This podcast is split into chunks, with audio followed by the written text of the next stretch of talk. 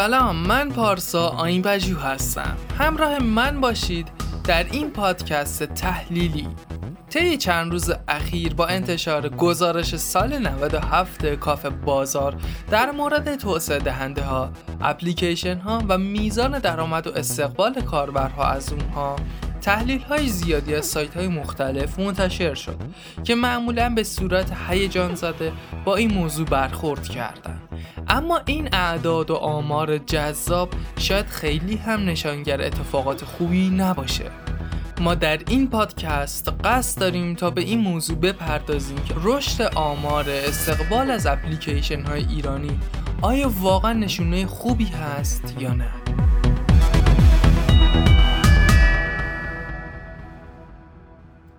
در اولین بخش گزارش کافه بازار با عدد چهل میلیون روبرو هستیم.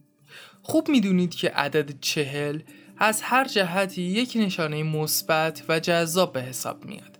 یعنی چهل سالگی نشانه های زیادی از جمله بلوغ فکری و تجربه هست و کافه بازار با استفاده از برند چهل میلیون سعی می‌کنه خودش رو یک برند بالغ نشون بده. و این موضوع اتفاقا از نگاه marketing شدیداً صحیح است.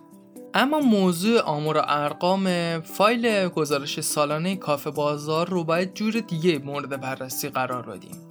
توی این لیست اشاره شده که 22 هزار توسعه دهنده به همراه 132 هزار تا اپلیکیشن وجود داره. اینکه تعداد توسعه دهنده ها همراه با سودآوریشون آیا ارتقا پیدا کرده یا نه منوط بر این هستش که ما این موضوع رو با گزارش های سالانه و فصل های قبل کافه بازار مورد بررسی قرار بدیم. چون که خود کافه بازار توی این گزارش معمولا آمارش رو در قیاس با نمونه های قبلی خودش داره بیان می‌کنه اما از این یک مورد تفره رفته. در ادامه داخل این گزارش ما با آمار ارقام جالبی از میزان امتیازهای ثبت شده. تعداد دانلود، تعداد به روزرسانی ها، کاربرهای خارج از کشور و تعداد برنامه های اندرویدی که روی هر دستگاه اندرویدی نصب شده روبرویم که این قطعا فقط برای تبلیغات و بزرگ نمایی عدد 40 میلیون هستش. اما اگر بخوایم به این موضوع اتکا کنیم و بگیم که درست هست این موضوع رو هم بعد در کنارش در نظر بگیریم که کافه بازار الان فقط تبدیل شده به یک فروشگاه نرم افزاری صرفا برای اپلیکیشن های ایرانی و زمان این اعداد درستتر و جذابتر بود که نرم افزارهای خارجی هم در رقابت با نرم افزارهای ایرانی توی آمار دانلود جا می گرفتن.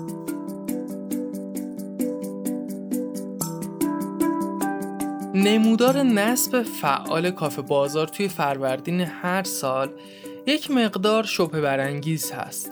نگاه کنید سال 95 28 میلیونه سال 96 32 میلیونه سال 97 36 میلیون و سال 98 40 میلیون. یعنی میزان رشد آمار کاربرها 4 میلیون 4 میلیون داره افزایش پیدا می‌کنه و این یک مقدار به نظر ساختگی می‌رسه. این نظم عددی که بین رشد تعداد کاربرها وجود داره. اما موضوع مهم بعدی که داخل این محاسبات به چشم می‌خوره و به نظر منطقی هم میاد افت درصد رشد تراکنش ها هست. به طور مثال سال 94 به 95 از 9 میلیون به 12.5 میلیون یعنی 3.5 میلیون افزایش تراکنش داشتیم. بعد سال 96 میشه 14.5 میلیون یعنی 2 میلیون. باز هم قابل قبول هست. و وقتی به سال 97 می‌رسه فقط 15 میلیون میزان تراکنش بوده. یعنی تاثیرات تورم اقتصادی روی تراکنش های نرم افزاری و بازی های کافه بازار هم تاثیر خودش رو گذاشته. البته موضوع تراکنش ها یا میزان دانلود و نرم افزارا به صورت چشمی هم قابل پیگیری هست. یعنی شما وارد هر نرم افزاری که بشید میزان دانلود یا فروش اون رو به سادگی می‌تونید پیگیری کنید.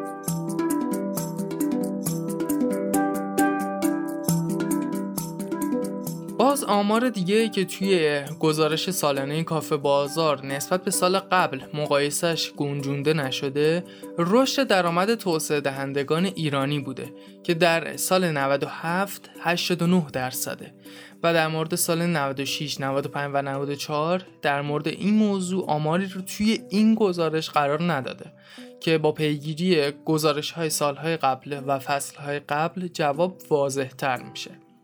و باز هم جای خالی تراکنش ها و رشد درآمد نرم افزارهای خارجی برای مقایسه و رشد و ترقی نرم افزارهای ایرانی خالیه.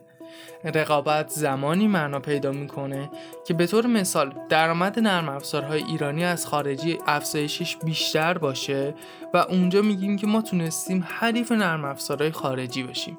ولی وقتی نرم افزار خارجی وجود نداشته باشه که ما بخوایم با اون توی درآمد یا دانلود رقابتی انجام بدیم در واقع فقط با خودمون رقابت کردیم و درجا زدیم.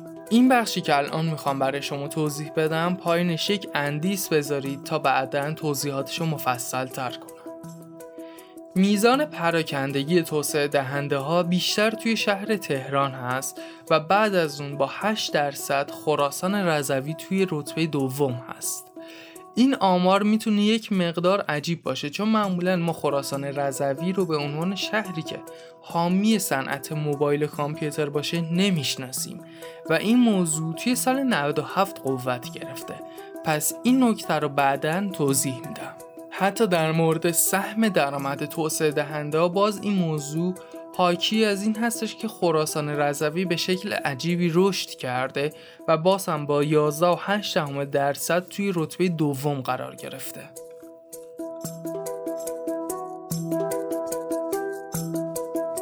در صفحه 17 همه این گزارش سالانه یک آمار عجیب اینجا وجود داره کافه بازار گفته که از سال 96 به 97 رشد درآمدی توسعه دهندگان ایرانیش 89 درصد افزایش داشته. این در حالیه که شما نگاه می‌کنید میزان تراکنش های انجام شده طی سال 96 به 97 کاهش داشته نسبت به سالهای قبل خودش و این موضوع می‌تونه یک مقدار بیانگر دستکاری شدن آمار درآمدی یا آمار فروش باشه یا ایراد در میزان به دست آوردن آمار باشه. کافه بازار در سال 97 در اصل پروژه‌ای رو شروع کرد به نام جایزه کافه بازار که به انتخاب کاربرها بهترین نرم افزار انتخاب میشه مثل گوگل آواردز و بهترین انتخابی که کاربرها انجام دادن نرم افزار قصه های قرآنی هست که این انتخاب بین 132 هزار نرم افزار اتفاق افتاده.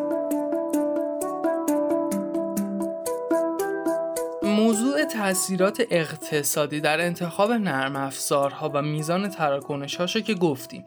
اما توی لیست دستبندی هایی که مردم و کاربرها بیشتر سراغ اونها رفتن ما لیستی رو داریم اینجا می‌بینیم که جالبه.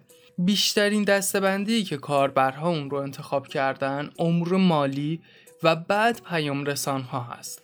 خب طبیعتا امور مالی مثل نرم افزارهای بانکی انتخاب اول بوده به دلیل خرید و فروش دلار محاسبات قیمتی یا کنترل حسابهای بانکی.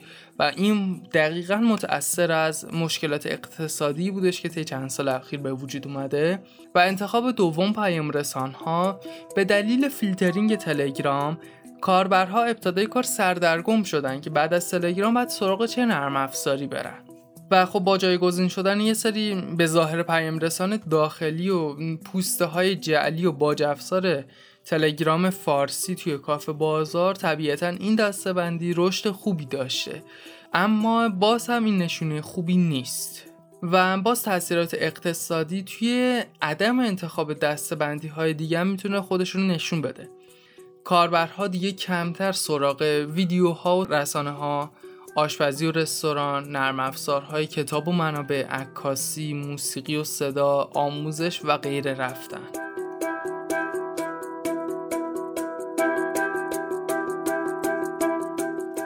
وارد هر دستبندی که بشیم بین 5 تا نرم افزار برتری که نسبت به سال قبل خودشون رشد بیشتری داشتن و بیشتر دانلود شدن اسم های جدید کمتری رو می‌بینیم و اکثرا اسمای تکراری با سالهای قبل هستن. به طور مثال توی دستبندی امور مالی آپ 780 همراه بانک ملت همراه بام ملی و تاپ هست. و بین نرم افزارهای جدیدی که رشد داشتن فقط 60 هستش که جدیده. و باقیشون تماما اسمایی هست که پیش از این هم تجربهشون کرده بودیم.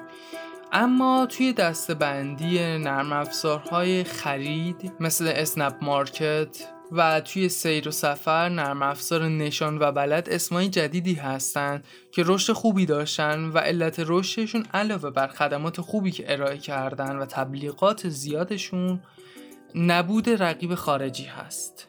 به طور مثال نبود نرم افزار ویز بدون شک برای نشان و بلد امتیاز خوبی بوده. که شاید اگر ویز اون اتفاقات براش توی کافه بازار نمیافتاد و هی حذف نمی‌شد و بر نمیگشت نشان و بلد شاید الان اصلا وجود نداشتن. اما وقتی به دسته بندی شبکه های اجتماعی که می‌رسیم با آمار و ارقام نسبتا غلطی روی هستیم. مثل میمونه که الان شما بخواید بیاید تو دنیا علم ریاضی رو از بین ببرید. بگید اصلا همچین چیزی وجود نداره. در واقع شما دارید به خودتون دروغ میگید.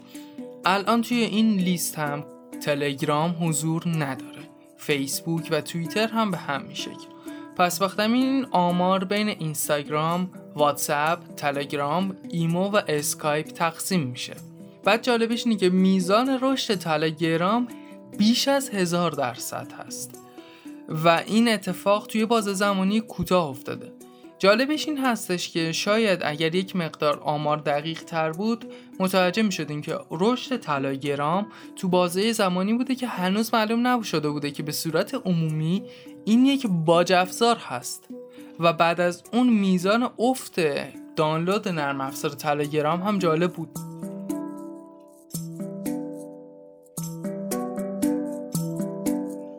تا اینجای کار مستقیما از روی گزارش سالانه کافه بازار توضیح دادم. اما لازم هستش که توضیحات تحلیلی خودم رو به صورت مستقل بگم. کافه بازار تقریبا 9 سال هست داره فعالیت می‌کنه و زمانی که فعالیت خودش شروع کرد به اینجا رسیده بودش که می‌گفتن زمانی که گوگل پلی تحریم بکنه یا فیلتر بشه کافه بازار قطعا انتخاب خوبی هست. و حتی تا نیمه عمر خودش تقریبا چهار سال و نیم قبل کافه بازار تبدیل شده بود به انتخاب اول کاربرها. حتی از گوگل پلی هم بهتر بود. بعد توسعه دهنده هم از کافه بازار راضی بودن اما به تدریج محبوبیتش کم شد. برای کاربرها علت افت محبوبیتش نبود نرم افزارهای خارجی نرم افزارهای فیلتر شده به هیچ وجه توی کافه بازار موجود نیست. و برای توسعه دهنده ها مشکلات پرداخت مالی که کافه بازار به وجود میاره به این موضوع دامن می‌زنه. پس از دو سمت کافه بازار داره لطمه می‌بینه. به طور مثال شما فرض کنید یک کاربر اندروید هستید و یک گوشی اندرویدی جدید خریدید و نیاز دارید که تلگرام رو نصب بکنید. توییتر، تلگرام، ایمو، اسنپچات و انواع و اقسام نرم افزارهای این شکلی. وقتی که وارد کافه بازار میشید و اونها رو پیدا نمی کنید دو راه دیگه پیش رو دارید. یک اینکه اون نرم افزارها رو از گوگل پلی دانلود کنید و دو برید از سایت های متفرق دانلود کنید. خب بدون شک زمانی که شما از گوگل پلی استفاده می کنید حتی قبل از کافه بازار آپدیت های نرم افزارها رو دریافت می کنید دومی که گوگل پلی داخل خودش یک آنتی ویروس داره و نرم افزارها رو کنترل می‌کنه که مثل تلگرام و هاتگرام یک باج افزار خطرناک نباشن. اما کافه بازار تقریبا تمام امکانات خوب گذشته خودش رو کنار گذاشته. در حالی که مدیران کافه بازار این اختیار رو دارن که در بعضی موارد بتونن به صورت مستقل تصمیماتی رو بگیرن و بعضی نرم افزارها رو حذف کنن یا داخل خودشون نگه دارن که تقریبا تمام قوانین داخلی کافه بازار تحت تاثیر قوانین دادستانی و قوه قضایی و شورای عالی فضای مجازی غیر فعال و نادیده گرفته میشه. موضوع بررسی گزارش سالانه کافه بازار به اینجا ختم نمیشه و بخش دوم اون که مربوط به بازی ها میشه طی هفته آینده توی سایت تیلسافت قرار می‌گیره. ممنون که همراه من و تیلسافت بودید. خدا حافظ